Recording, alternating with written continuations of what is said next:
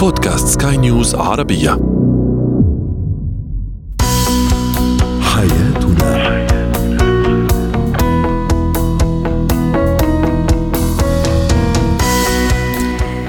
مستمعينا الكرام أهلا بكم معنا إلى حياتنا برنامجكم اليومي الذي يعنى بشؤون الأسرة وباقي الشؤون الحياتية الأخرى والذي يمكنكم أيضا الاستماع إليه عبر منصة Sky News Arabia dot com slash podcast وباقي منصات البودكاست الأخرى.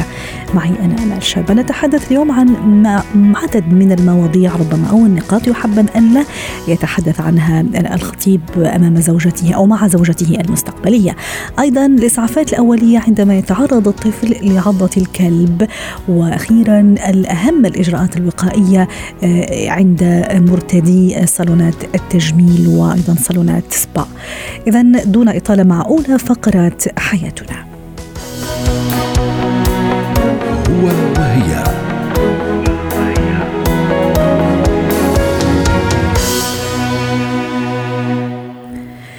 إذا أردنا أن نعيش بتوافق وسلام علينا مع الشريك طبعا علينا أن نفهم جيدا طبائع هذا الشريك لنكسب وده ونفوز بقلبه.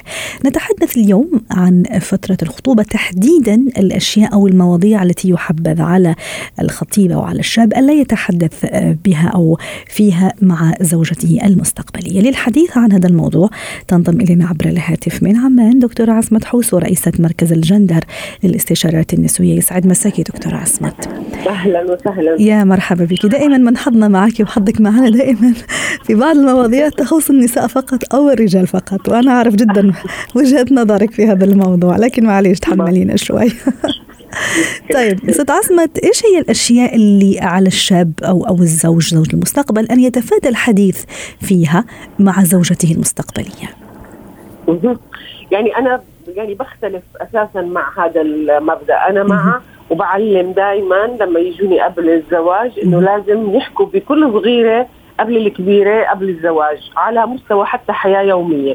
أه. ولكن يعني إذا أنتم هذا برنامجكم وشو بدكم مني رأيي يعني ممكن احكي يتفادى فقط الأمور التي تتعلق آه، أو تظهر في كانها انتقاد للمرأة. بمعنى الطباع يعني مثلا طريقة الأكل طريقة لبس أكيد يعني هاي الأمور تتطبع بها فيما بعد. فمش معقول من بدايتها يحكي معها بهيك أمور وتأخذها شخصي لأنها ما بتعرفه.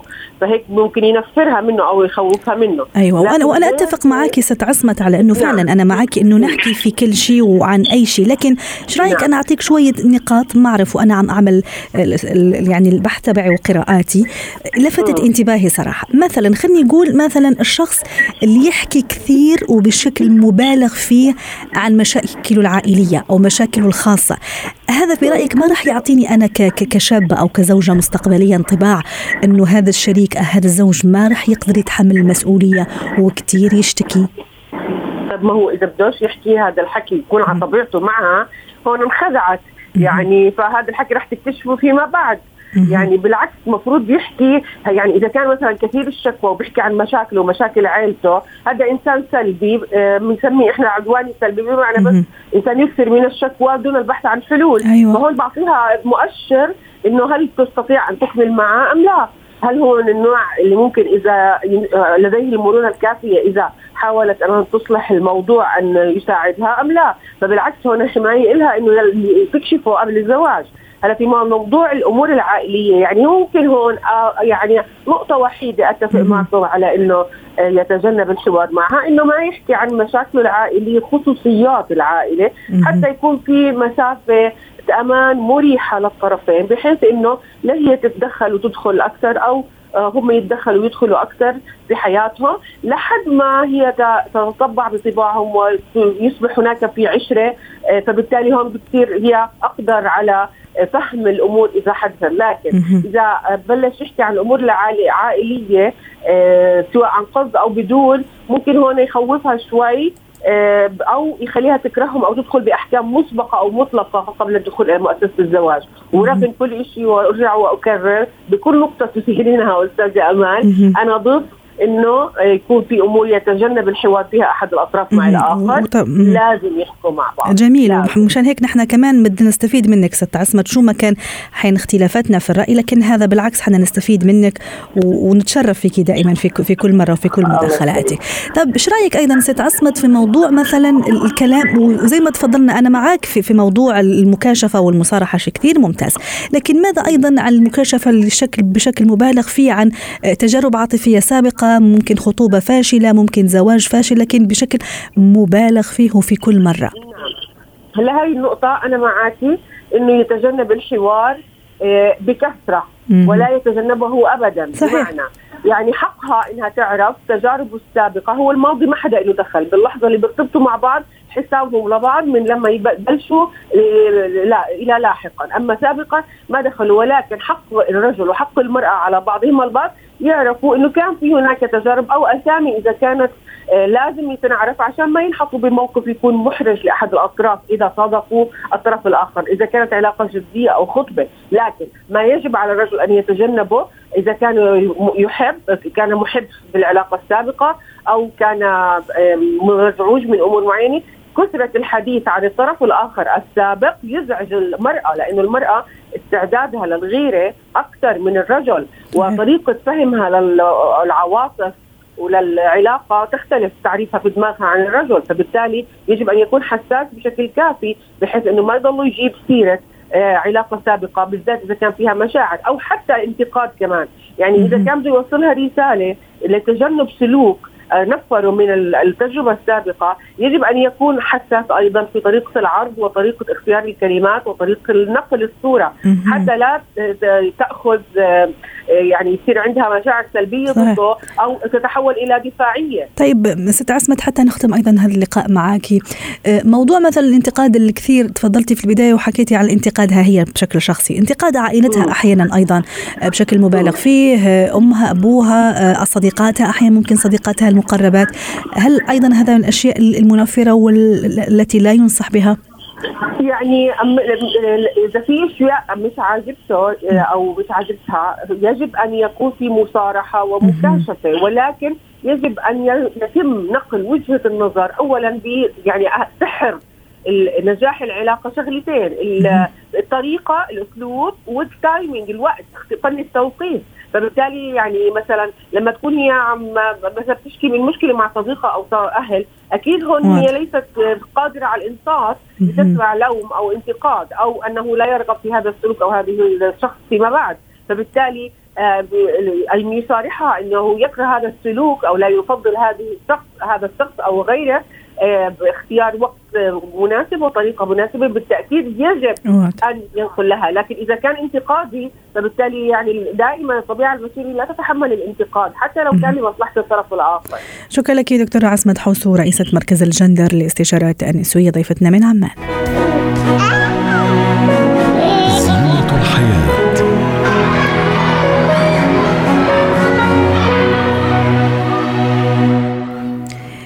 نعلم أن بعض الأطفال لديهم حب للحيوانات الأليفة الحيوانات المنزلية. من بينها القطط والكلاب مثلا.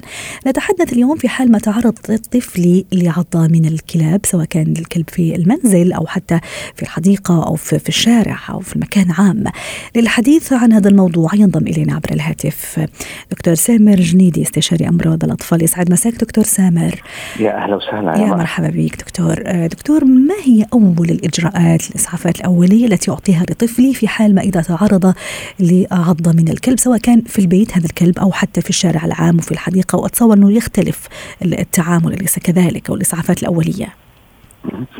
آه، الحقيقة آه، عضة الكلب آه، عند الأطفال بالذات إلى منحى خاص لأنه هي أولا أكثر خطورة طبعا بسبب أن الطفل قد لا يستطيع الدفاع عن نفسه ثانيا إنه آه، آه، آه، من السهل أن يصل الطفل إلى رأس من السهل أن يصل الكلب إلى رأس الطفل أو أو عنقه. بينما لذلك أغلب الإصابات الأطفال بتكون بالرأس أو العنق. أما الكبار فأغلب إصاباتهم بتكون باليد مثلا.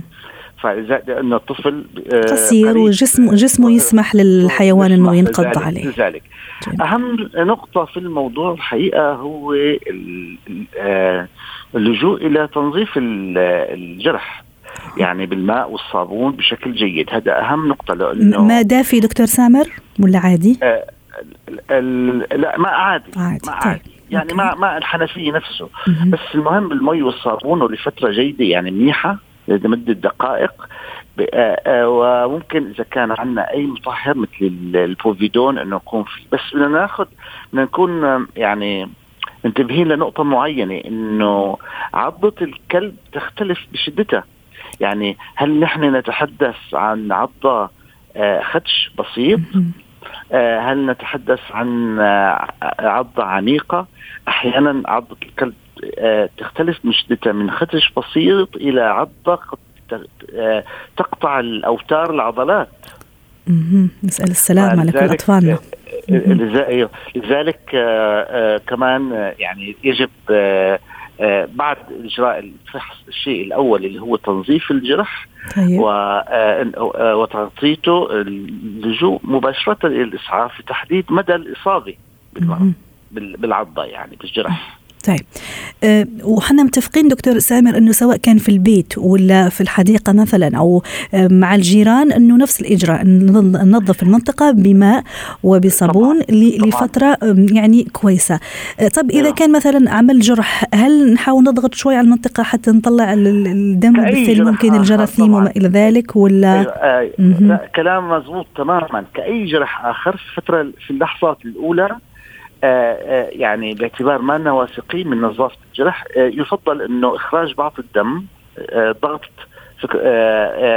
بعض الدم إلى الخارج ل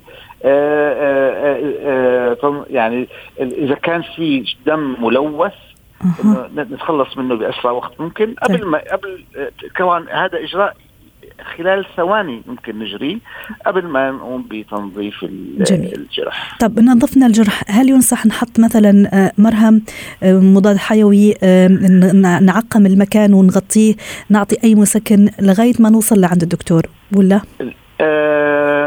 دائما نحن الجروح الأولية لا فائدة من إعطاء المضاد الحيوي مباشرة. المضاد الحيوي وظيفته العلاج وليس الوقاية، الوقاية هو الماء والصابون أو البوفيدون أو الكحول. المهم أو البيتادين آه مثلا ينصح فيه كمان حتى نعمم طبعا طبعا طبعا أيوه. آه بتادين المهم المنظفات المعقبات ما طيب. يدعى بالمعقبات أما المضاد الحيوي فهذا هاي خطوة ثانية بعد إذا صار أي آه التهاب مكان الجرح.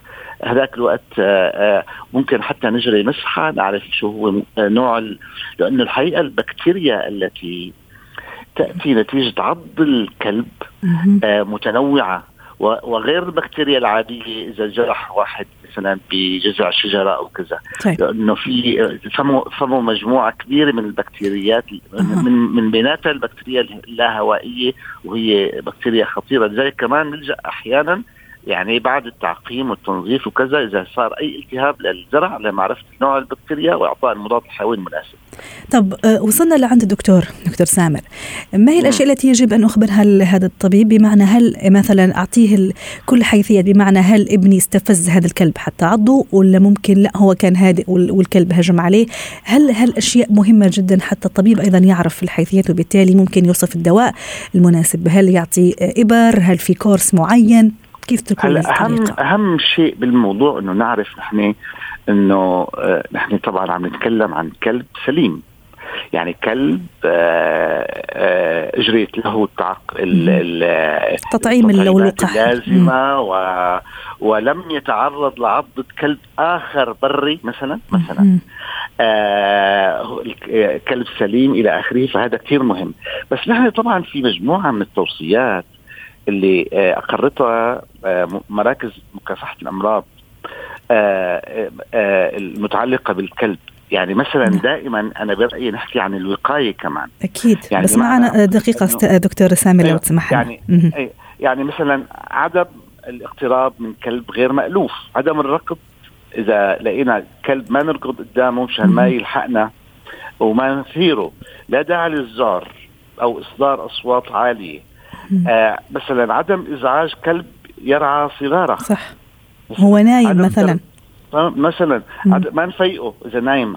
عدم تشجيع الكلب على اللعب بعدوانيه يعني إذا كان عندنا كلب نعلمه إنه على أساس عم يتسلى إنه آه، نوع من العدوانية تجاه الآخرين.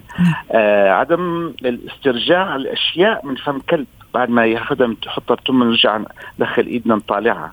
واضح. آه، عدم التفاعل آه، وجها لوجه مع الكلب عدم إزعاج الكلب أثناء تناول الطعام عم يأكل ونزعجه آه، طبعا هاي كلها أشياء يجب نعلمها لأطفالنا. نعلمها لأطفالنا. واضح. شكرا لك ونسأل السلامة لكل أطفالنا طبعا هم أمانة في في رقابنا. شكرا لك دكتور سامح الجنيدي استشاري وسامر عفوا الجنيدي استشاري أمراض الأطفال. جمالك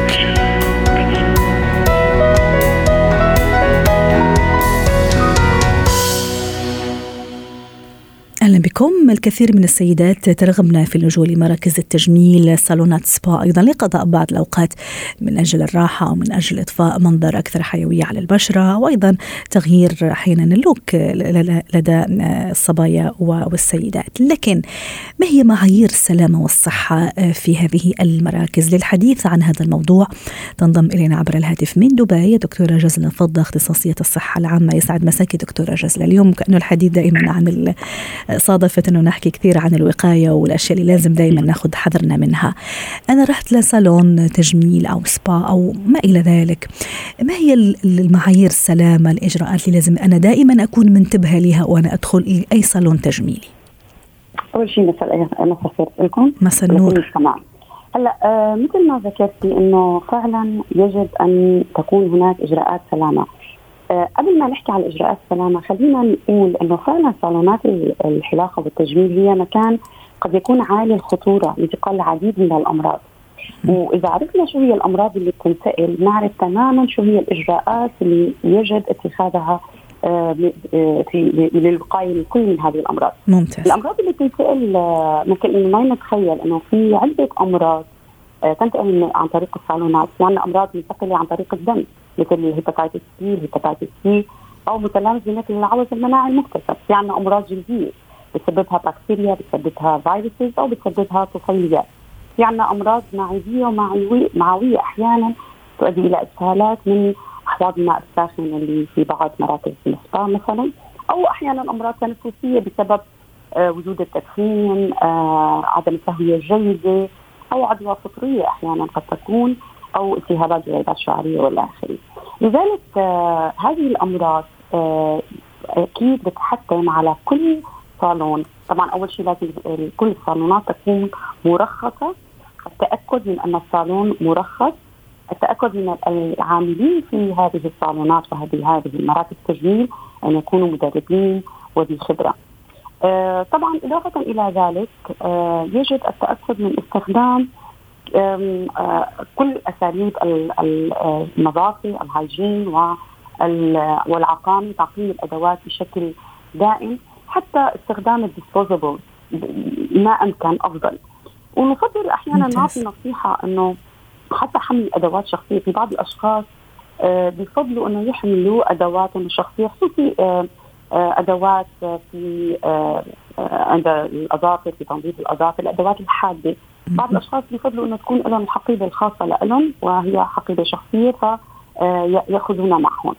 آه، طبعا بنأكد كمان على موضوع المناشف، المناشف هي بؤرة لكثير من البكتيريا والفيروسات. المناشف يجب أن آه، إذا أمكن أن تكون ديسبوزبل أو تعقيمها بشكل كامل لأنه في عندنا نوع من البكتيريا بنسميه أو المكورات العنقودية هي بتسبب تهيجات في الجلد بالإضافة طبعا في عندنا بعض المعقمات التي تقوم باستخدام أو بتعقيم الأدوات الحادة. فهذا بنأكد عليه كمان بشكل كثير. ممتاز. معلومات كثير رائعة دكتورة جزلة. يا ريت أيضا نعرض شوي ونحكي عن موضوع الصالونات سبا اللي فيها مثلا حمامات الساخنة غرف البخار آه، حتى المساج أيضا دكتورة جزلة. يا ريت نضوي شوي على هالموضوع ونفيد أيضا السادة المستمعين تحديدا السيدات والصبايا. تماما. هلا آه نحن مثلا مثل ما قلتي آه وجود البخار بوجود أحواض الماء الساخن هي قد تكون أيضا بؤرة لتواجد العديد من الميكروبات. يعني فكمان يجب الحذر من ذلك. قد آه يتم بلع الماء أحيانا أو استنشاق البخار من ماء غير نظيف قد يؤدي إلى أمراض مثل ما ذكرنا معدية ومعوية. استخدام المساجات استخدام مثل ما قلنا الفاوز أو المناشف الغير نظيفة. آه الأيدي الغير نظيفة. هذا كله ممكن إنه يهيج الجلد. آه إضافة حتى خلينا نحكي عن موضوع إذا آه استخدمت الأدوات. مثلا غير موضوع تهييج الجلد. تعريض الجلد إلى كبخار يؤدي إلى جفاف الجلد. وكلما كان الجلد جاف أكثر كلما كان حساس أكثر. لالتقاط البكتيريا والتقاط الفيروس لذلك يجب أن نحرص أيضا على الترطيب دائم للجلد لتفادي هذه هذه الأمراض الجلديه. وتبقى طبعا الوقاية خير من ألف علاج دكتورة جزلة فعلا يعني حنا ناس لما نروح لأي مركز سواء تجميلي أو صالون أو سبا فعلا يعني نكون حريصين جدا على نظافة المكان لأنه نظافة المكان يعني آه، سلامتنا. شكرا لك دكتورة جزلة فضه اختصاصية الصحة العامة ضيفتنا من دبي. شكرا لكم مستمعينا الكرام. ختام برنامج حياتنا وإلى اللقاء. حياتنا.